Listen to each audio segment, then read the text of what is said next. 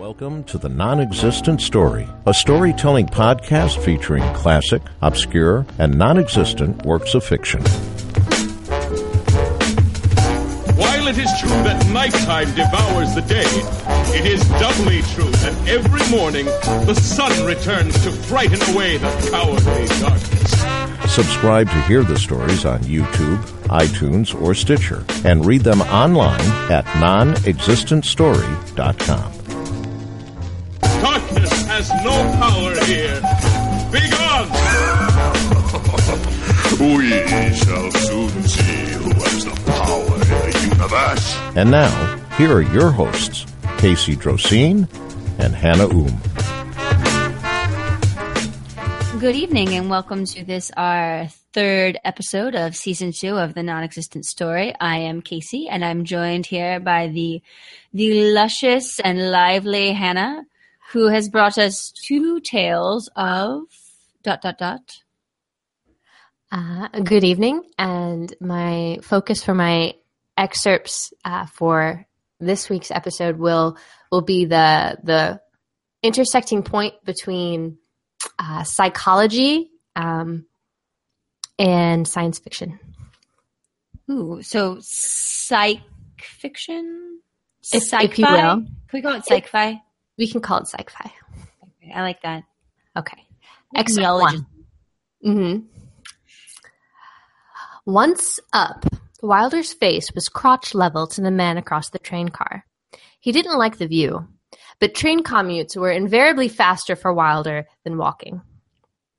He couldn't drive in this world of is. A baby cried. Comfortable enough, he sipped his coffee and pretended, like the other commuters, not to notice the baby, or its loudly shushing mother, or Wilder's own crotch. His penis bulged obviously under his slacks like a giant rubber dreidel, pushing past his knees and slumping towards the floor. In Wilder's fantasy world, that is, the world of if and not is, jungles grew from skyscrapers, and he had only to gather a vine in his hands to swing from building to building. The only time of day was twilight, and the only kind of coffee was dark roast Colombian, and currency operated on a barter system of objects that only started with vowels. Excuse me, said the woman with the baby, can I sit here? Wilder dragged his massive hand off the adjacent seat. It thumped onto the floor. His thin shoulder torqued from the strain. Thank you, he nodded.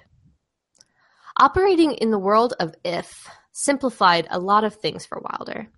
He had fewer evolutionary advantages in is. Only one, in fact, came to mind his lips, of similar size and shape to a Venus flytrap. They smacked so loudly when he ate. They had become a source of personal delight. Unfortunately, his tongue was far too large for it to fit behind them, which prevented other things like legible speech or whistling.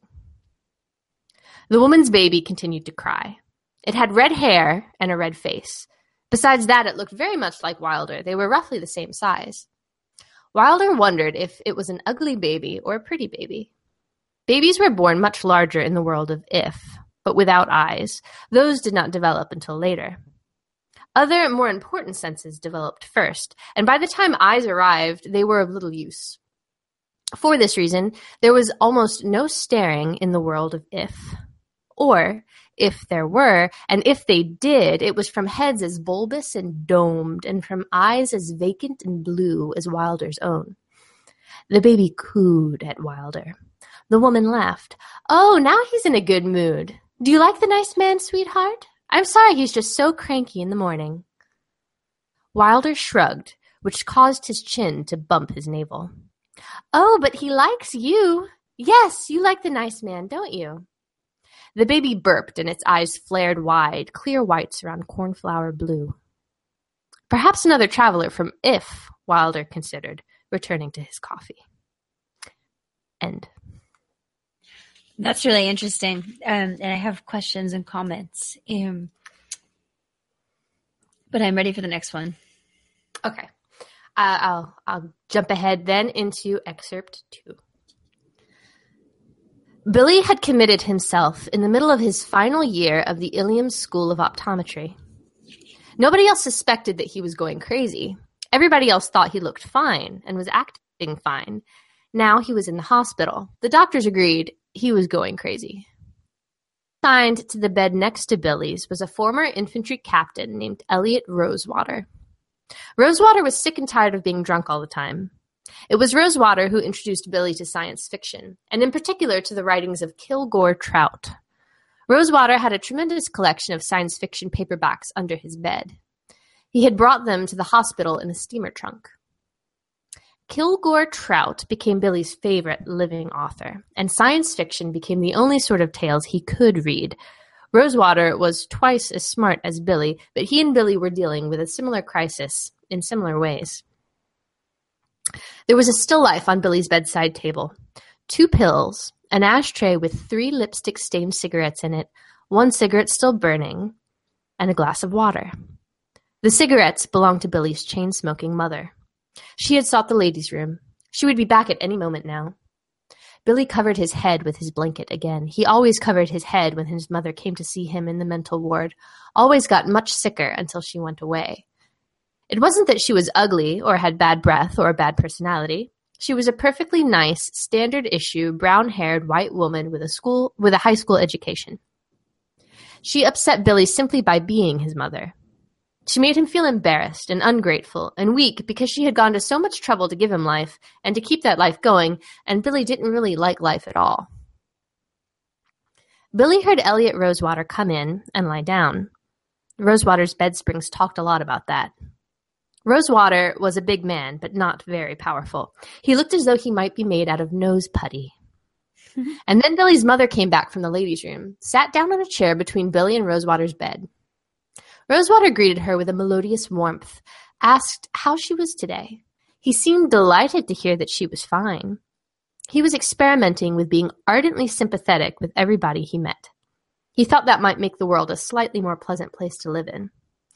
He called Billy's mother dear. He was experimenting with calling everybody dear. Someday, she promised Rosewater, I'm going to come in here and Billy is going to uncover his head and do you know what he's going to say? What's he going to say, dear?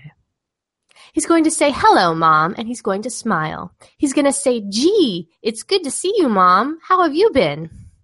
Today could be that day. Every night I pray. That's a good thing to do. People would be surprised if they knew how much in this world was due to prayers. You never said a truer word, dear. Does your mother come to see you often? My mother is dead, said Rosewater. So it goes. I'm sorry. At least she had a happy life as long as it lasted. That's a consolation anyway, yes. Billy's father is dead, you know, said Billy's mother. So it goes. A boy needs a father. And on and on it went, the duet between the dumb praying lady and the big hollow man, so full of loving echoes. He held a book he wanted to read, but he was much too polite to read and talk, too, easy as it was to give Billy's mother satisfactory answers. The book was Maniacs in the Fourth Dimension by Kilgore Trout.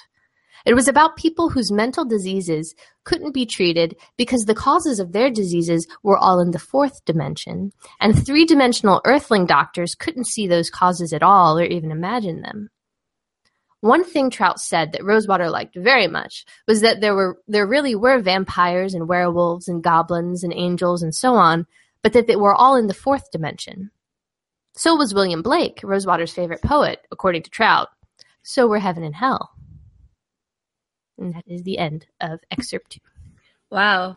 This is a lot to um a lot to work with. These are both like very, very um very concentrated uh excerpts or, or, or fragments. Um I, I, guess this notion of, of um psychological science fiction has uh, has to do with certain kinds of coping mechanisms that two people have who have found themselves or have found reality to be totally inadaptable. So what's kind of foregrounded in both is not so much that like oh they're such freaks but although they kind of are but rather that their freakishness is kind of like dependent or is a response to a really insufficient everyday life and that insufficient everyday life or like the the traitness of it, the the world of is or the the kind of artificial pleasantry of it is in both cases kind of like embodied by this figure of the mother. So I was wondering what you think about this like this maternity. In one case, Wilder's um being you know Wilder being on the train and across from him representing and embodying the world of is is like the mother and the baby and then um the sort of triteness that Billy is increasingly detached from that triteness is kind of also embodied by uh, his mother and his problematic relationships with her. So, what do you think maternity is doing in both of these? Um, I don't know so much that it would represent something reprehensible as maybe it's it's the last connection that people have um, mm-hmm. with what's what's holding them to reality, and for that very reason, it's kind of hated um, or pushed away. Because if if it's your last tether, but you're not really wanting to be tethered, then you kind of create make it into a caricature and and, and push it away. I think. Um, okay. So it's it's the last connection, but it also becomes a very distorted one. I think. And just yeah, because like the a sense of like origin and the sort of primitive, like the the the essential human bond is kind of represented then in the mother child, and so yeah, the, because it, as you said, it's like it becomes their tether. Um, so it, then that, that I was just struck by that. I mean, then to talk like more about the, um, yeah, the first one. So um, the it's interesting to me how like this there's these moments of like intersection um when, when, as he's oscillating between his imaginary fantasy world. This is a world of wilder's own creation or is it borrowed from another source? Um, we don't know if it's a real world that wilder has access to or if it's fantasy i think. Okay. But like it, it could be so it could be a real the, the the terms of the story could be that there is a world of if and like that's a reality within that fiction. They could be that it's someone else's idea and that Wilder was really you know captivated by it or it could just be a particular like i, I kind of thought of it as a coping mechanism. Like he's created this sort of this fantasy world um, that is realer to him and it compensates in some ways for the the yeah the insufficiency of, of the of the real world. But then what, what was interesting to me is how much um the bo- like the descriptions of his body were like made him impossible to actually picture. He's like this totally surreal being. Like so it starts out with like the phallic area and then there's this kind of like on the one hand like oh something awkward and like that would definitely not be a thing that you'd want to do in public and versus like this hyper He-Man Tarzan thing and swinging on a vine. So like the the phallic image kind of rotates and like it, it, it, becomes like a little revolving door that allows you to pass from like the the awkward thing of getting a hard on in public as a grown man probably to you know being a macho tarzan kind of apish figure.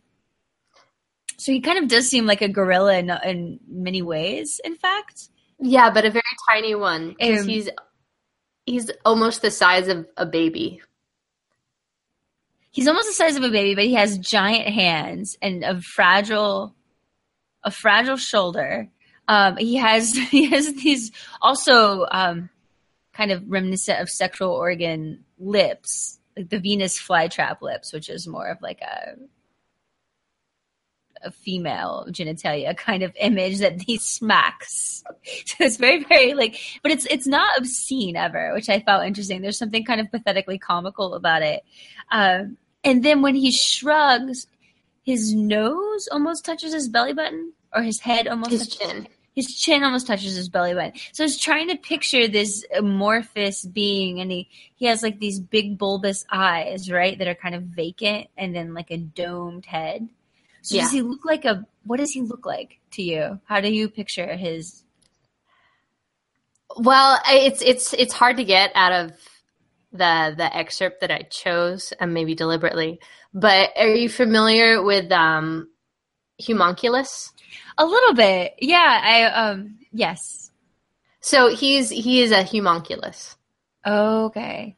So like this is kind of I think it's like a German concept, right? Of like the like original man. There's some some German movie I saw where it's like the the most like reduced kind of Well, yeah, it started it, it started with the concept of um, in in one semen you have a fully formed human being that's just very very small. Yeah. And when it's when it's when the woman is impregnated that that being becomes larger. Right. But then that that theory came with a whole. But that means that within every semen there's another semen that's a perfectly formed, and then with that there's another, and it goes on um, infinitely.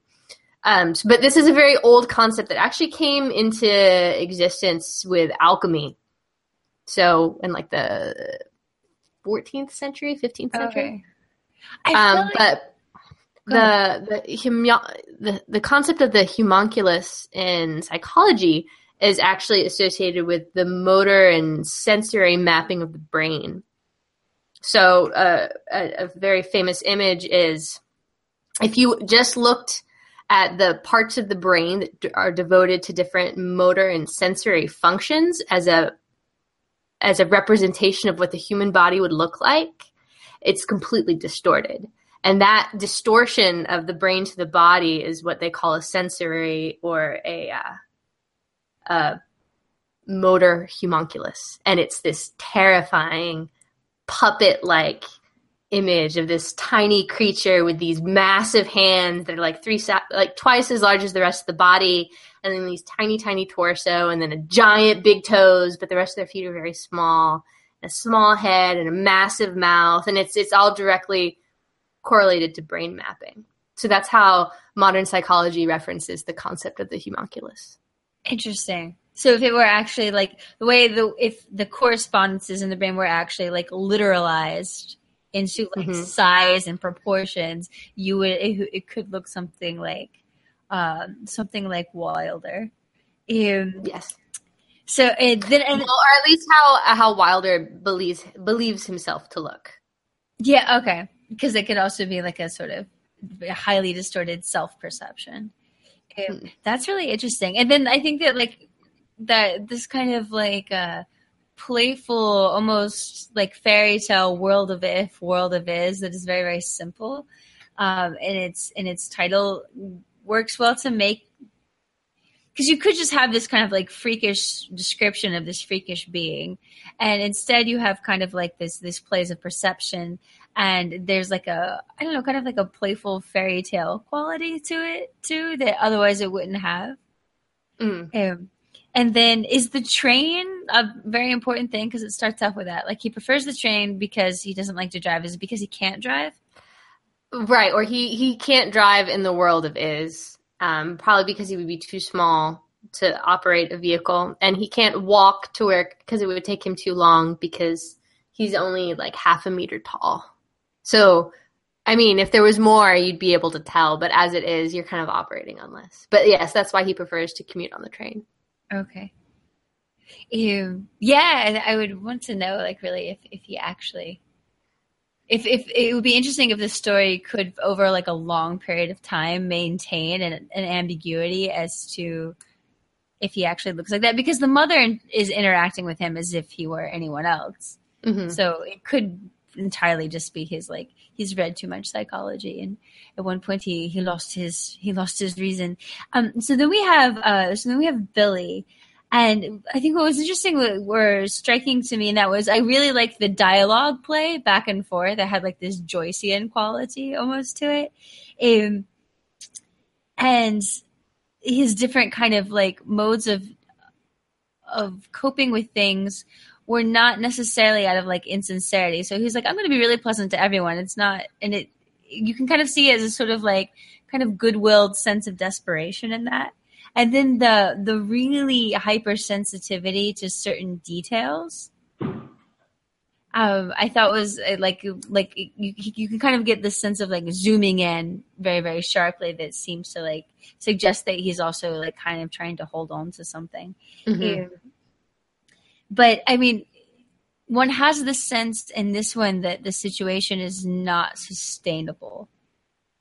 That you're kind of like about to crash into something. Whereas like I think like with Wilder, it just seems to be like here's this is a state of being, and for for some reason it's maintained some sort of equilibrium where it oscillates, and it seems like it could kind of do that indefinitely. Whereas Billy's situation seems to not be sustainable for very very long. Yeah. if you think that that is true. Well, with with Billy, there's there's more of a feeling of of, of desperation, and certainly more an, a presence of, of or hinted at suicidal ideation. Um, so so that combined with kind of his dynamic with with Elliot Rosewater, who's the one having the conversation with the mother in the end, and Yeah. then his kind of pushing away of his mo- hiding under a blanket when his mother visits him in the hospital. It it seems like this this cannot continue. That something is going to happen for the better or the worse, but it will be only one of those two things. And what's the name of the author of the? Uh, it's Maniacs in the Fourth Dimension. Maniacs in the Fourth Dimension by Kilgore Trout. Kilgore Trout. Would Kilgore Trout be a character at some point, hypothetically, in this story, or really in this story? I don't know how to ask this question. well, I would certainly hope so because he sounds fascinating. I know, right? Like you feel like you'd want an encounter because it seems like some of the. It's interesting because like the in as, as opposed to like the Don Quixote tradition where like the books and the fantasy world are kind of what like lose someone to cause someone to lose their grips with reality. In this case, like he already has lost it and he's just fi- he finds an explanation for it in this book. Like some which is I guess what we find in a lot of books actually is like oh that's my neuroses so i get that. Um, but it would like it feels like an encounter either he would just commit suicide um or it, you know things would just get very very dark um which they're not because of this kind of funny like detachment that you get that keeps it kind of humorous. Or he would have some encounter with the author or with the book that could possibly like change his understanding of like what's what's going on. So um, i don't know do you think like the book could pose some sort of like restorative?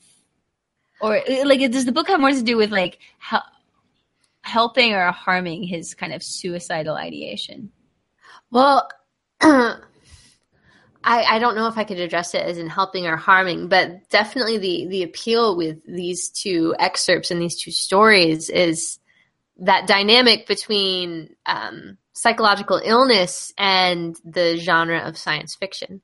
So, yeah, he, they talk about the science like a science fiction writer, but that's not necessarily re- a rejection of his concepts uh, as true or false necessarily. Right. He just has a more objective tone with Billy versus um, with the other story with Wilder. It's it's more there's there's less of a delineation between what is necessarily reality and what is probably not um, outside of his head. Okay. Um, yeah, no, the, I feel like the the reader of, of science fiction as a as a character is seems to be somehow different sometimes from other kinds of readers. Um, well, I'm going to guess. Okay. Um, should I justify it or should I just say it and then you can tell me? Then I'll. It's totally up to you. I usually just guess first in case my justification is wrong. I don't embarrass myself. But if you're confident, No, no, I'm not. Um, but I feel like um, I feel like the dialogue and the tone of the dialogue suggests to me that you wrote the second one. which one did I read second? The second one is That Billy. was- Okay.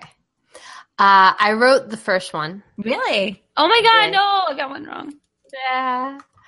Um, but well, yeah, but yay me now. because Kurt Kurt Vonnegut wrote the second one. That was Slaughterhouse Five. Is it really? Mm-hmm. I haven't, read, I haven't read the book in a really long time, apparently, because I don't remember that at all. Yeah. No, I, I got the idea of it actually. I think from a previous conversation that we had um, talking about Kurt Vonnegut. But yeah, that's that's pulled from Slaughterhouse Five. I do remember there's the troglodytes from, or I think that's what he calls them from the. There's a fourth dimensional character. Yeah, like Tralfamadorians or something. Yeah, yeah, something like that. Wow, so the first one's Jude. That's really good. Thank you. I'm impressed. Thank you. Well, I just thought that I'll, I'll have to post an image of the sensory homunculus. I thought it was the most terrifying and kind of cool thing at the same time. And it seemed to lend itself to science fiction. It certainly does. Uh, and I, I feel like I, I've come across this concept in like a different context, but there's, I'm trying to remember, there's a German movie that I've seen in which the homunculus is a character, but in its alchemical state. It has to do with like, I think that's why I associate it with Germany. I think it has to do with like some, what's that? Classically, it's it's just tiny people.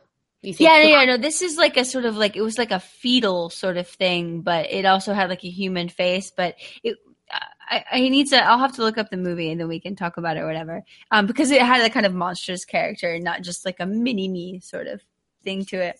Um, so wow, man, I I'm shamed. I'm hardly ashamed of myself that I did not recognize an excerpt from Slaughterhouse Five.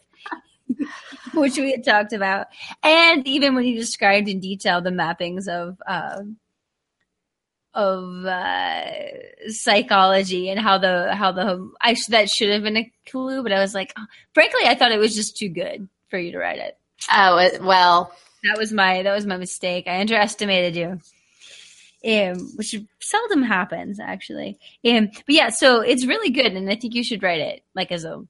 Well, well, I'm glad you like it. In between, I kept being. I, I'm afraid I was towing the line between weird and is this kid? What's the deal with? I, I feel uncomfortable when an excerpt this short has like massive penis and sitting next to baby kind of involved. but but that was not what I was going for. I mean, I don't think the baby would really be that threatened. I think they're probably the least threatened of, of any any demographic by giant penises on trains. Mm. Um, well, yeah, no. I, well, that was also kind of another thing is that you don't usually go. Uh, you don't usually go phallic. I know. I, I had to. I had to come up with something different. It took a phallic turn for the word. But you know, it's it's quite elegant, and I think it's. Uh, I I don't know that you. It, it works really well as a shorter piece. I don't think you'd want it to be like a novel or anything. I don't think I would work as because you have to the the. It only pulls it off because there's so much ambiguity in it, and you can only keep that up for so long unless you're you're delving into the more magic realism, which I wasn't. I wanted this to be like, is this real science fiction or is this all in this dude's head? Um. So I don't think I could do that long term. Yeah, no, and it's kind of like a, a portrait. I think it's a, it's it's really quite good. I think you could like try publishing it somewhere. Um, but uh, that's just my my biased take. Because if it was good enough to fool me, it must be It brilliant. must be. this is how I'll save face. So embarrassing. Um, but uh, how was the? Did you read Vonnegut and then get this? Because that seems unlikely. I feel like you would have worked the other way around for this one. What No, I had.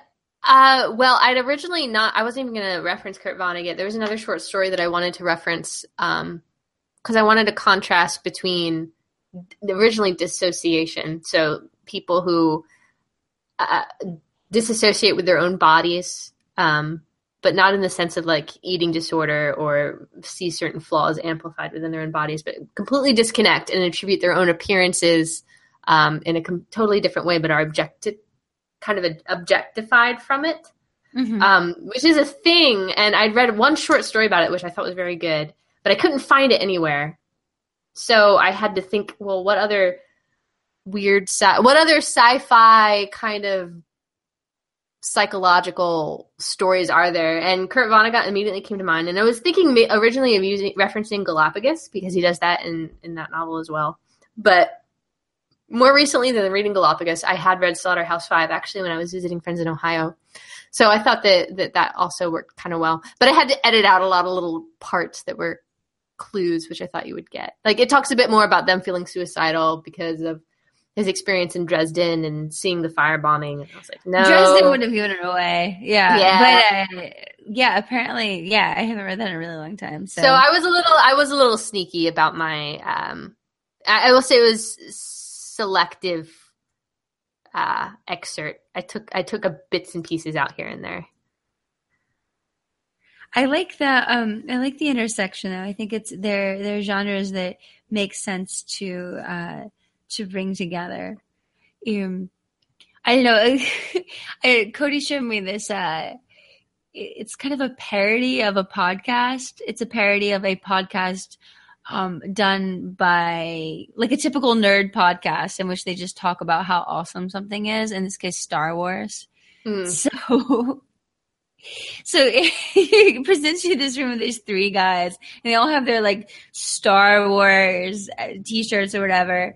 And behind them is every ridiculous like merchandising that you can imagine. And next to this one guy's head, there's hanging down like one of those little spaceships. I don't remember. And it keeps like swinging slightly in the breeze. It's like poking him in the eye every time he turns. and he never moves to stop it. He just keeps doing it the whole time. So they just talk about basically it's like this empty fanboy talk where they um they just kind of gush over um, the new the Rogue Legacy or whatever the new Star Wars is. But the point in this kind of like long winded thing is it's very funny and I definitely recommend it. um, Is that there the line between really liking certain science fi- fiction books and being insane is is not always entirely firm. It's not clear, and that's there's a whole other discussion between. I mean, what is versus isn't a healthy relationship with reality. Um, Yeah, or with with or what fan- is it isn't crazy or fantasy. Yeah. I mean, I think usually the idea is um, things that are like a work that questions some of the, the values or the legitimacy of so-called normality is usually where, where it's interesting.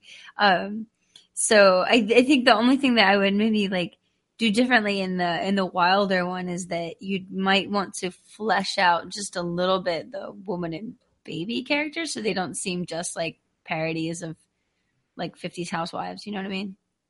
Yeah. No, So I, otherwise if the we're like world to make it is into a short too- story, I would definitely Yeah. try. Yeah, no, obviously it's fine for now because the emphasis is overwhelmingly on the language that is used to. Yeah, the the the detail with the lips is really good, and the um the description indirectly through like certain gestures so that you have to piece it together. Like it's like really did it take you a while? Um, it took me a few hours. Yeah, but mostly because I'm a slow writer, so I'll write like a paragraph and then I'll read over it seven or eight times and I'll rework it before I move on to the next one, which apparently you're not supposed to do, but that's that's how I write. Bad Um. I think you should do that. I wish more people would, um, based on my experience reading a lot of people's writing, which is what I do. Um, well, this was great, um, and I'm very excited uh, for you to put them on our website because you're not very good at that. yeah. Well, no, I had to figure out that I can't use. I have to with for some reason with this computer, I have to use this a very particular browser in order to upload anything onto WordPress.com. oh, weird. Okay. yeah. Well, we have so more followers on the website for some reason. Really? I got like six random likes from random people, so uh, our our audience is growing. Oh, six. Yeah, That's that's more than two. I know, and I don't. It can't just be you and me. I know, right? No, it's they're like people in like other countries and stuff too. So I don't know. Uh, the WordPress community. But anyway, well, this was fascinating, and I'm looking forward to seeing uh, what uh, illustration you choose Me too. for these. Perhaps you'll uh, you'll end up like illustrating it yourself. Um, but yeah, so uh, yeah, homunc- homunculus itself is a great topic for. oh For yeah. I, I got really excited when I was reading into it. I was like, man, I could I could go on about the homunculus idea, or or the cortex man. Is is the I guess technical term for? Oh, there's some strange images, definitely. Um, But this is uh, not well. Did you ever read the Rat Man, Freud's case study? no, I didn't. I actually I kind of loathe Freud, but but that's a conversation for another time. Yes. Yes. Um, it's a conversation that we've had before, so maybe we don't have See? to have it online. yeah, but that's fair enough. All right. Well, uh, then I'm going to I'm going to sign us off. Then is so this was delightful. Um, the titles. Oh, obviously, Slaughterhouse Five is one of them. Uh, Slaughterhouse Five, and for the one I wrote, it's gonna either be just homunculus or commute of the Cortex Man. Commute of the Cortex Man. Yeah. or something. I don't along- think either. I don't like either of those. I don't like either. Yeah, I think homunculus gives it away. Mhm. You should have to deduce that. And commute of the cortex man uh, makes it sound too B movie ish. But it's science fiction. Yeah, but is it? I think you just do World of If or something like that. World of if. World of Is or World of Is or something. I don't know. One of the the understated ones. Venus flytrap. Vagina face man. and sorry, I'm gonna we're and we're gonna end on that. Right. Bye. Bye.